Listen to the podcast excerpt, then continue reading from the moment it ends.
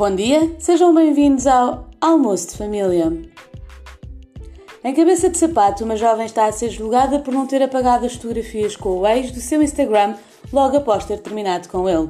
O advogado de acusação garante que a jovem está a prejudicar o natural processo de conquista do seu cliente.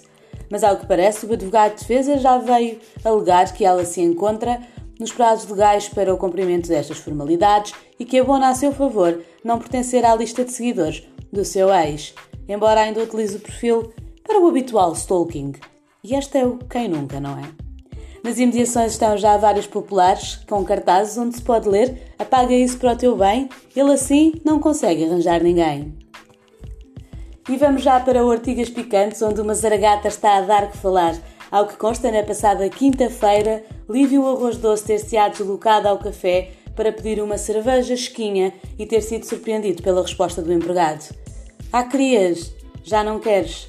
A Zaragata já só parou fora do estabelecimento, onde à data desta entrevista se encontra Júlio Novelas, o responsável pela regulamentação de frases estúpidas ditas em cafés portugueses, que define a atitude do cliente como demasiado bruta e não respeitadora dos bons costumes de servir em Portugal.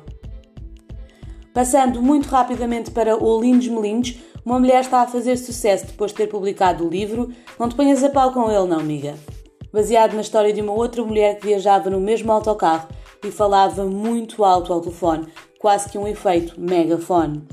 O livro premiado já está quase a chegar aos ecrãs, é já em dezembro de 2020.